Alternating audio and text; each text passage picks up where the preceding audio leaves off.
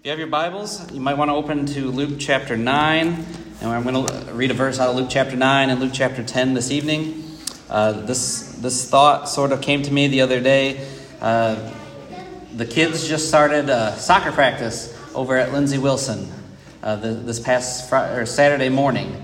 And when we got there, you know, it was a nice, beautiful, uh, sunny day. About nine o'clock in the morning, but you could also tell that the the field had just been cut and the grass was pretty wet. And so, because of that, you know, I had grass, you know, all over my shoes. The kids had it all over their cleats and their shin guards and socks and balls. And so it, it kind of got really uh, messy when we got home, to say the least. And so uh, that got me thinking about uh, this idea. And also, uh, Brother Adam Fawn, who preaches over in Paducah, uh, put out an article uh, this morning that kind of helped my thoughts as well that I want to talk about you this, this evening, but the question that I want to leave with you is, you know, how clean are your shoes?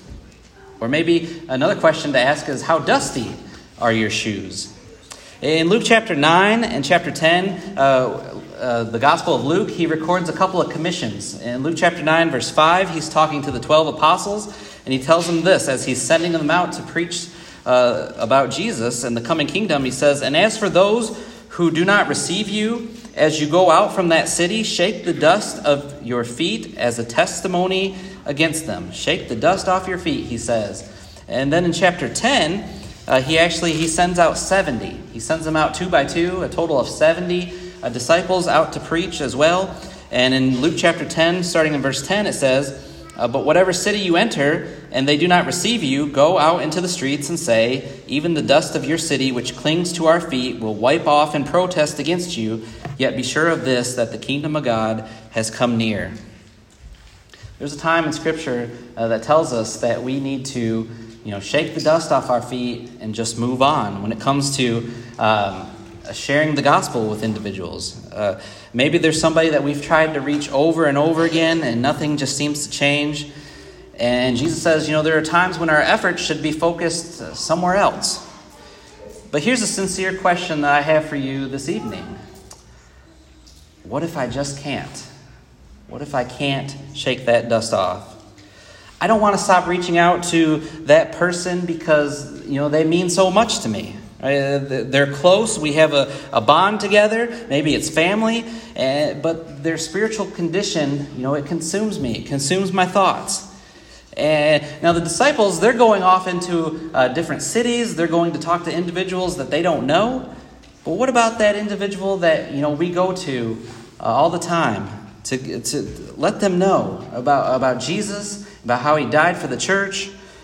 If I kick that dust off, you know, am I Am I giving up on them?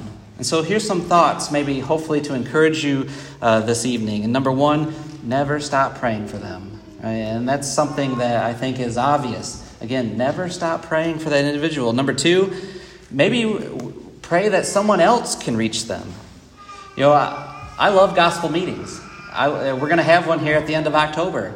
And the reason why you know, is because there are some times where, you know, I can't get something across that maybe bringing in a more experienced preacher uh, could.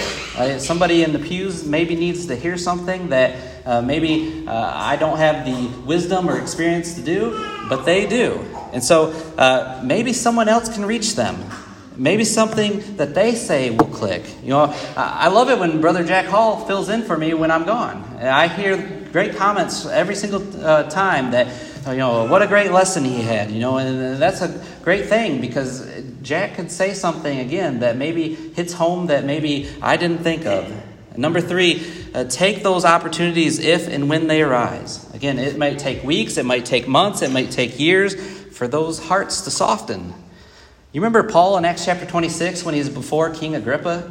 You know, remember he gets arrested and he has to go before the Jews, and then he has to go before Governor Felix, and then for about a couple of years, Felix goes away, and now there's a new governor, Festus, and Festus invites King Agrippa to come to Jesus or come to listen to Paul.